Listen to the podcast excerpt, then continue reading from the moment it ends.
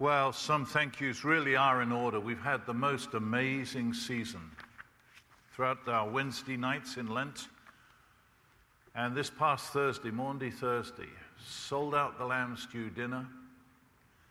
Had the church packed here for a wonderful presentation of Da Vinci, The Last Supper, that was musical as well as dramatic. Similarly, Good Friday, three hour worship service, church nearly full for the three hours. Wonderful season. And now this morning. So, all those who did the work behind the scenes, whether it's our technicians, our tech guys, those who prepared and put flowers in place, but especially our musicians who've been front and center in all those worship services. I want to say thank you for myself, on behalf of our staff, and on behalf of you all. And why don't you say a really big thank you, please? Thank you.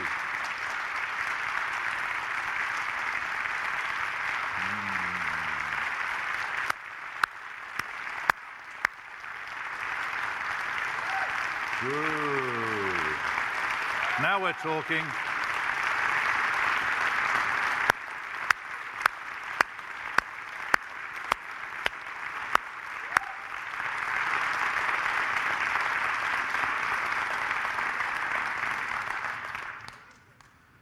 all that pent up fervor.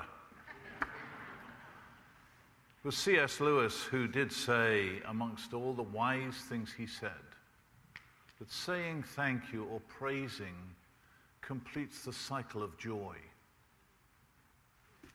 It's one thing to enjoy something and to adore or, in any sense, want to say thank you. But it's not complete until you have. So it is with our Lord. He has done such wonderful things for us. How can we not come to Him and say, Thank you? Bow your heads with me and let's pray together. Oh Lord Jesus, living Lord Jesus, how miraculous was that morning that as those who went to the tomb finish, to finish off your funeral found you were not there.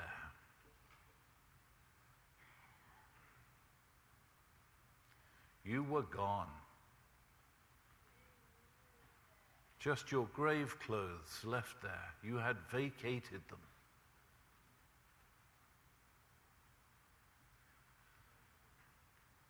Give us that awesome sense that you really are with us here this morning.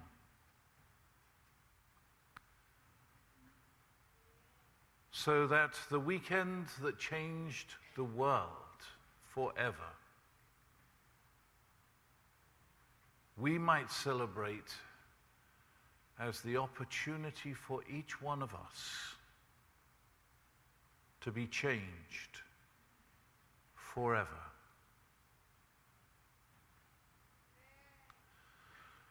So take my lips, Lord Jesus, and speak through them. Take our minds and think through them. Take our wills and bend them to your own. And take our hearts, Lord Jesus and set them on fire with love for yourself. We pray this for your name's sake. Amen. You know, for Olympic athletes who win the gold medal, it is a moment in time for which all their lives of athleticism, of training, of hard work, of the knocks and bruises and failures along the way, all for that moment when they rise on the rostrum and receive their gold medal.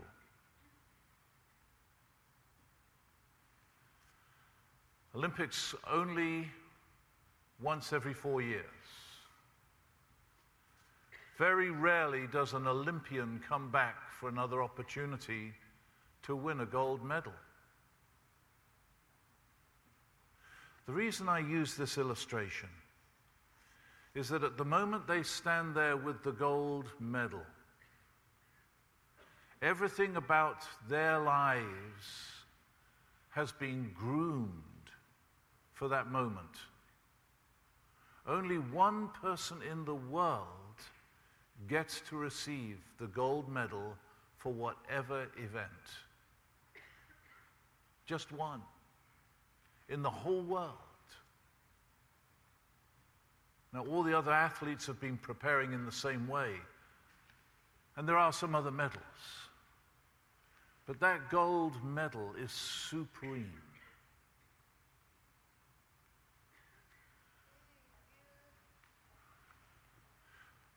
When Jesus walked from the grave alive, everything about his coming to earth, the incarnation, his living amongst us for 33 years as one of us, in the last three years, revealing himself making public moves by way of miracles and teaching. So that in three short years he had created such a movement that the authorities determined they had to get rid of him.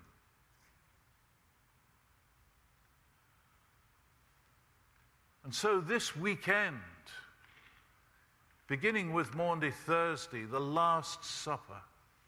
At that Last Supper, Jesus, John chapter 17, speaking to the Father in prayer, said, Father, the time has come. Glorify your Son with the glory he had with you before the world began.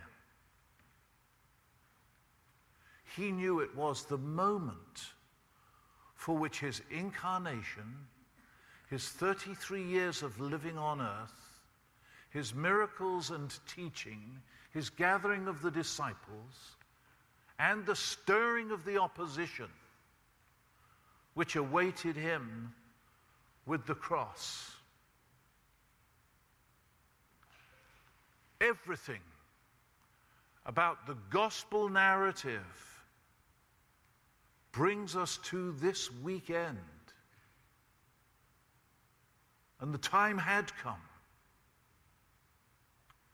And what Jesus said earlier in his ministry that his will was to do the will of the Father. That he hadn't come to please himself, but to please the Father. The statements he made along the way, here and there, indicating that his whole life was driven toward a purpose. So that in another instance, he says, My food is to do the will of him who sent me and to see it accomplished, done, finished. And so Christ from the cross shouted, It is finished. His last great cry. He completed what he came to do and literally paid for in full for the sins of the world that we might be forgiven. And the crowning glory of these moments and nobody was present visibly to see him shake off the grave clothes and somehow pass out, not through an open door necessarily. The, the stone was rolled back, not to let Jesus out, the stone was rolled back from the tomb so that those who came looking might discover he wasn't there. He wasn't any longer bound by the substance of time and space or material things. He could arrive and disappear, but being present all the time.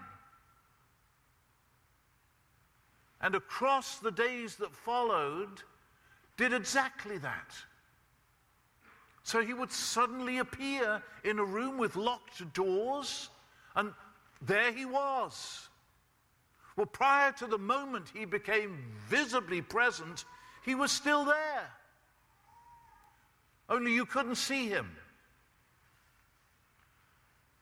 But the triumphant completion of his task one was in walking from the grave alive, if walk he did, leaving behind death and the grave, and ascending into life declared that his task indeed was finished and was glorious. And the resurrection of Jesus is the cornerstone of everything else he taught and did. It is the central theological reality and factual truth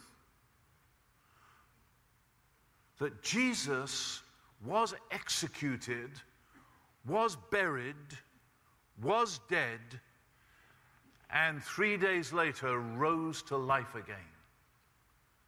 And outside of that happening, you would not even know that he had been crucified. We take the crucifixion of Jesus for granted because all kinds of people die, and thousands died by way of crucifixion in those days. Severest form of capital punishment by the Roman government. Let me ask you who else do you know by name was crucified?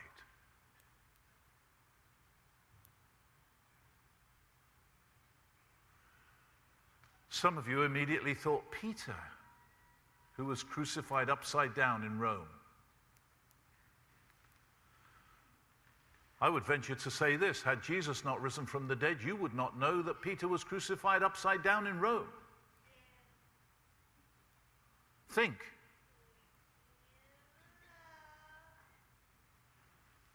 The reason you know that Jesus was crucified is because after he rose from the dead, his inspired followers went out to change the world with the good news that Christ had not only died for our sins, but was alive again to come and indwell us.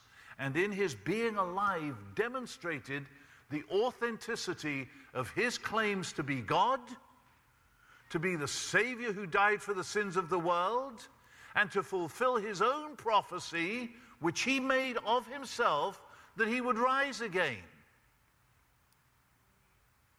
Now, in the gospel that you had read for you today, you've got Jesus by way of a miracle demonstrating that same power. Lazarus had been dead in the tomb four days. When Jesus said to them to roll back the stone, they said, Well, the, the stench will be awful. Because his body would already be decomposing. But when Jesus made his way to that tomb, he knew what he was going to do and already had declared to the sister of the dead man that he, Jesus, was the resurrection and the life. And coincidentally, not quite coincidentally, because we did plan, that we're into a series now beginning on this resurrection day concerning the statements of Jesus whereby he again claimed to be God. I am. And via a series of I ams, like I am the door, by me, if you enter him, you will be saved. I am the Good Shepherd. Good Shepherd lays down his life for the sheep. I am the light of the world. I am the way, the truth, and the life.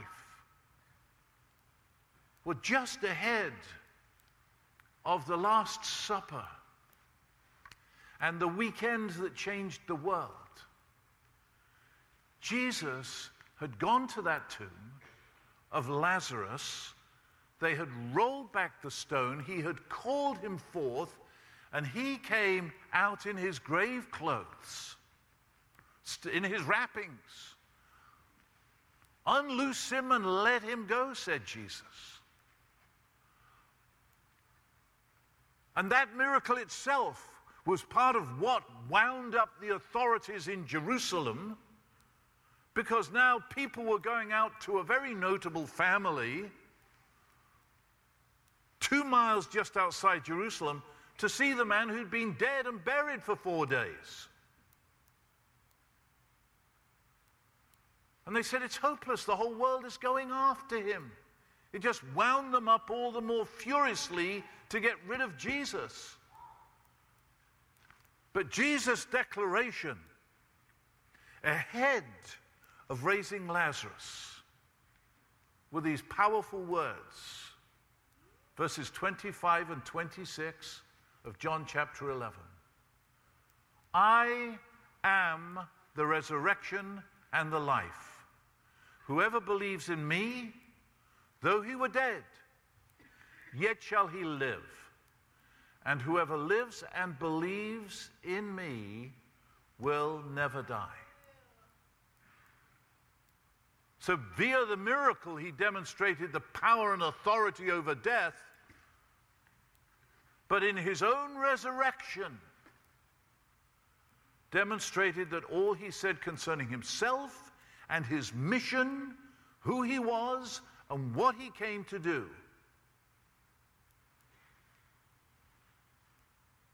All that he said was absolutely the truth. The truth, the absolute truth, and nothing but the absolute truth. And the followers of Jesus didn't get it. I mean, he kept saying it and the closer he got to this weekend,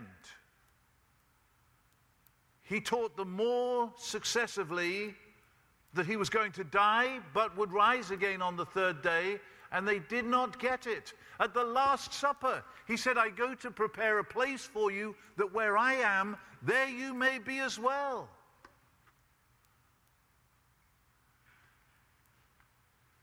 But when it all hit, he was so dead. He was beaten within an inch of his life.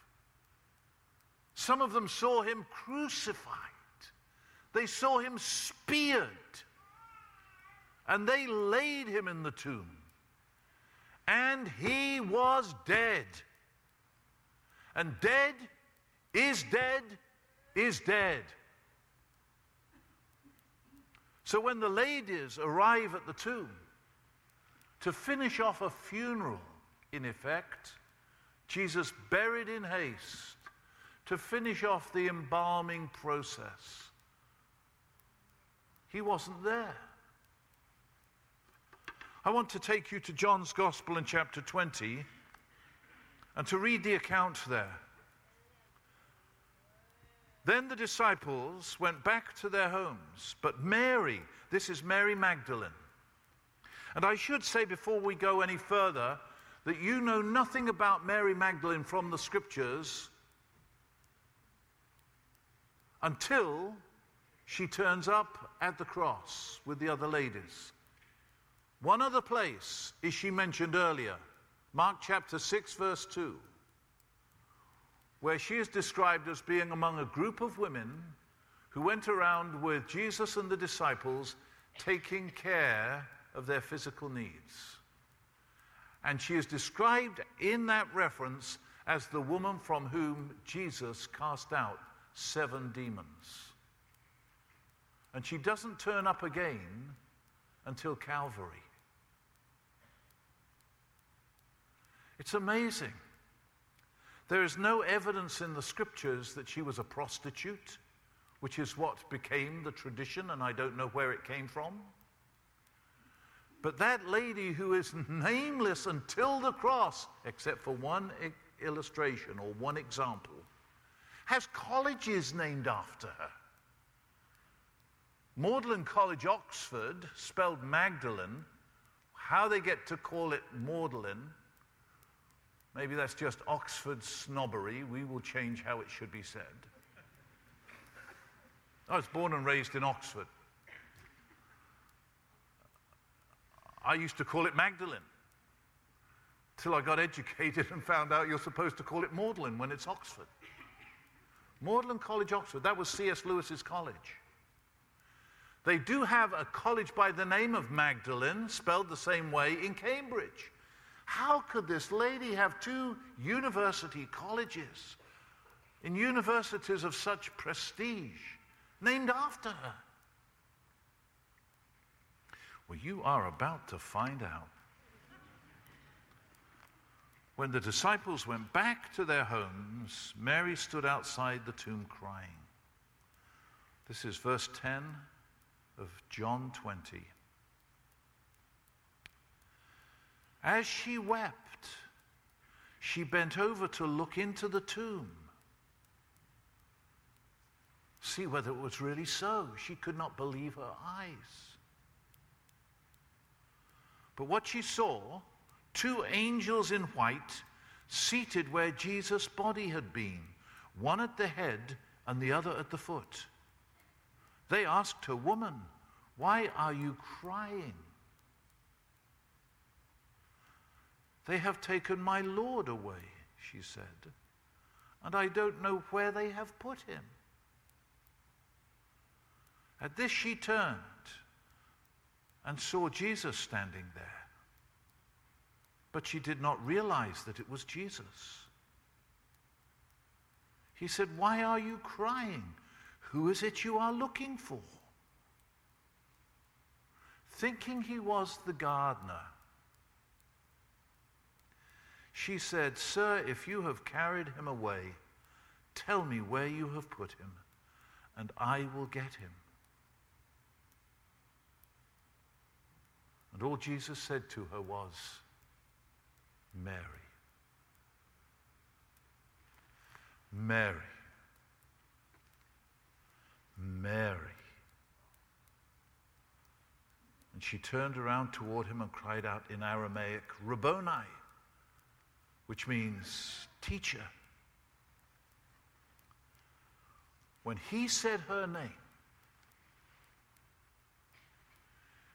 she knew who he was. And she knew, he knew her to the depths of her very soul.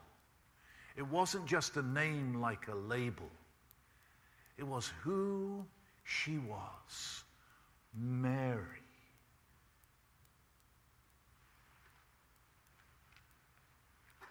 There are three instances at the resurrection of Jesus that move us from his transcendence, his magnificence, his glorious resurrection to just a personal, intimate, individual touch. And this is one of them Mary. She's there by herself, the others have left. And when she hears her name, she knows who it is.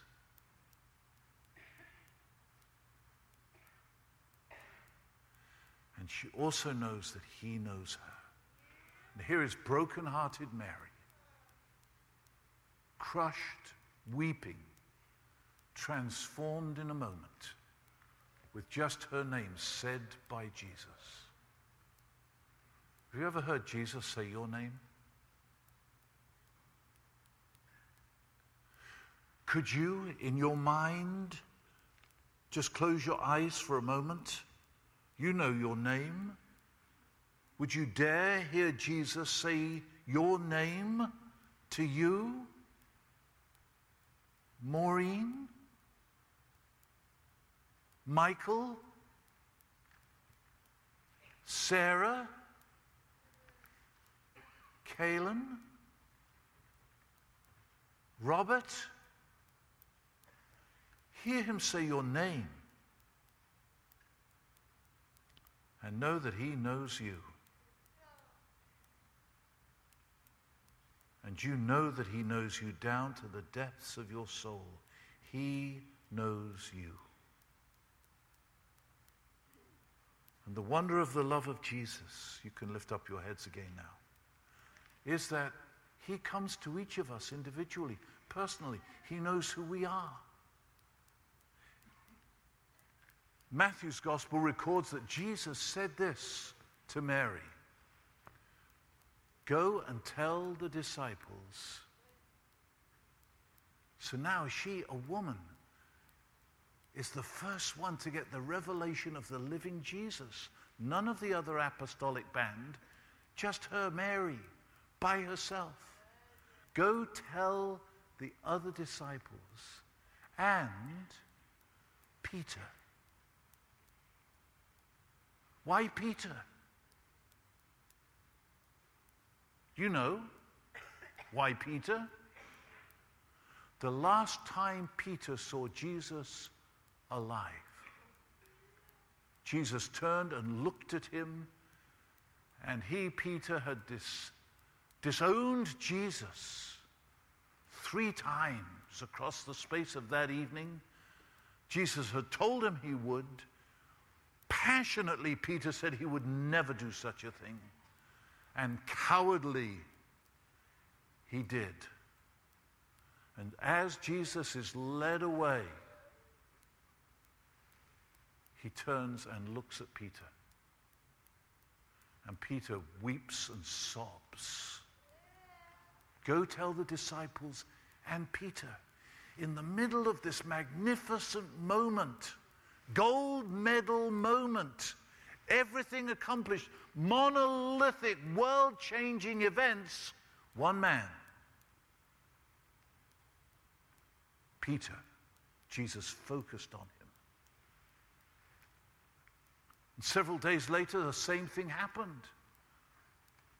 Jesus appeared to all the disciples. Now they're ecstatically saying, He is alive. He is alive. I mean, we've been saying it all morning. For them, it was spectacular because they knew he had been dead. And they'd heard the word and they counted it like an old wives' tale, says one translation. They couldn't believe it. And then he arrives and they all see him except one man again, Thomas. And Thomas said, Unless I put my finger in the nail print, my hand in the side, I will not believe. Have you ever said that? Have you ever said anything like that?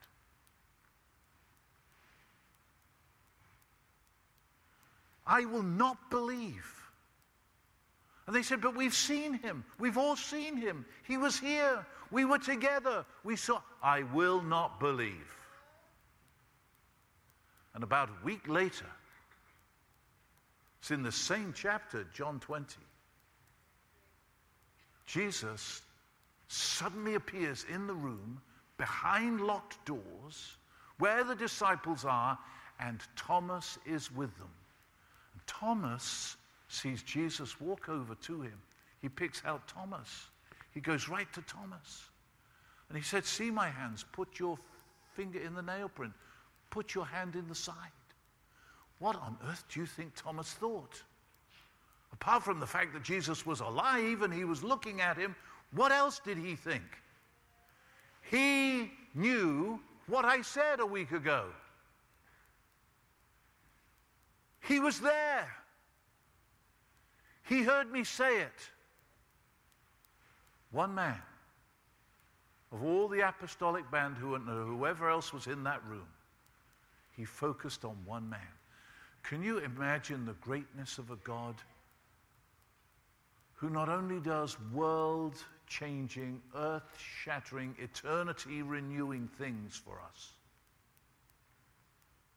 but comes to us one by one by one, calling us by name, maybe like the broken-hearted Mary, like Peter, completely emotionally broken, disgusted with himself. Is that you this morning? With no future that you can see that's bright? You've blown it? However, you've blown it? Is there any recovery? Is there any way back? And Jesus comes and he meets you. He knows who you are. And maybe you've expressed all kinds of doubt and skepticism. Skepticism is the spirit of our age. We're skeptical of one another. Some of you are skeptical of me. Some of you are skeptical of organized religion. All of you are skeptical of politicians. We're skeptical of the media. We are skeptics. Even these real live shows are phony. It's amazing to me that people watch them like it's a live show, like reality TV. How's come this camera's out on an island with some people chasing each other around in a reality moment? Give me a break. And people sit there wondering what's going to happen next week. It's already in the can. But this is a real moment. Right now. This is real. Jesus is here. Let's talk to him. Bow your heads with me.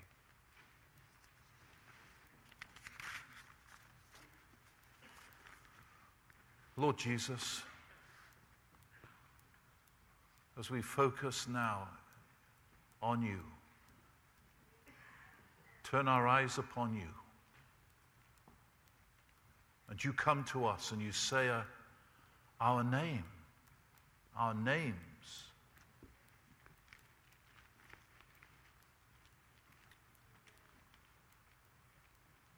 You say our names. You say my name. John.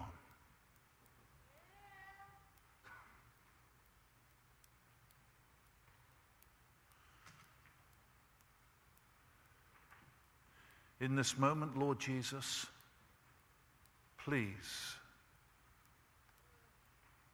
take possession of us. We yield our lives to you. I yield my life to you, Lord Jesus.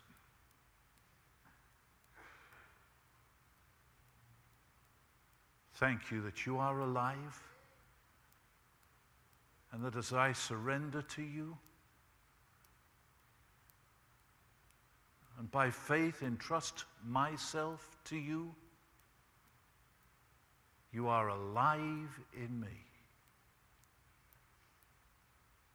And I pass from death to life, from hell to heaven, from deep darkness to brilliant light. Thank you, Lord Jesus, for loving me.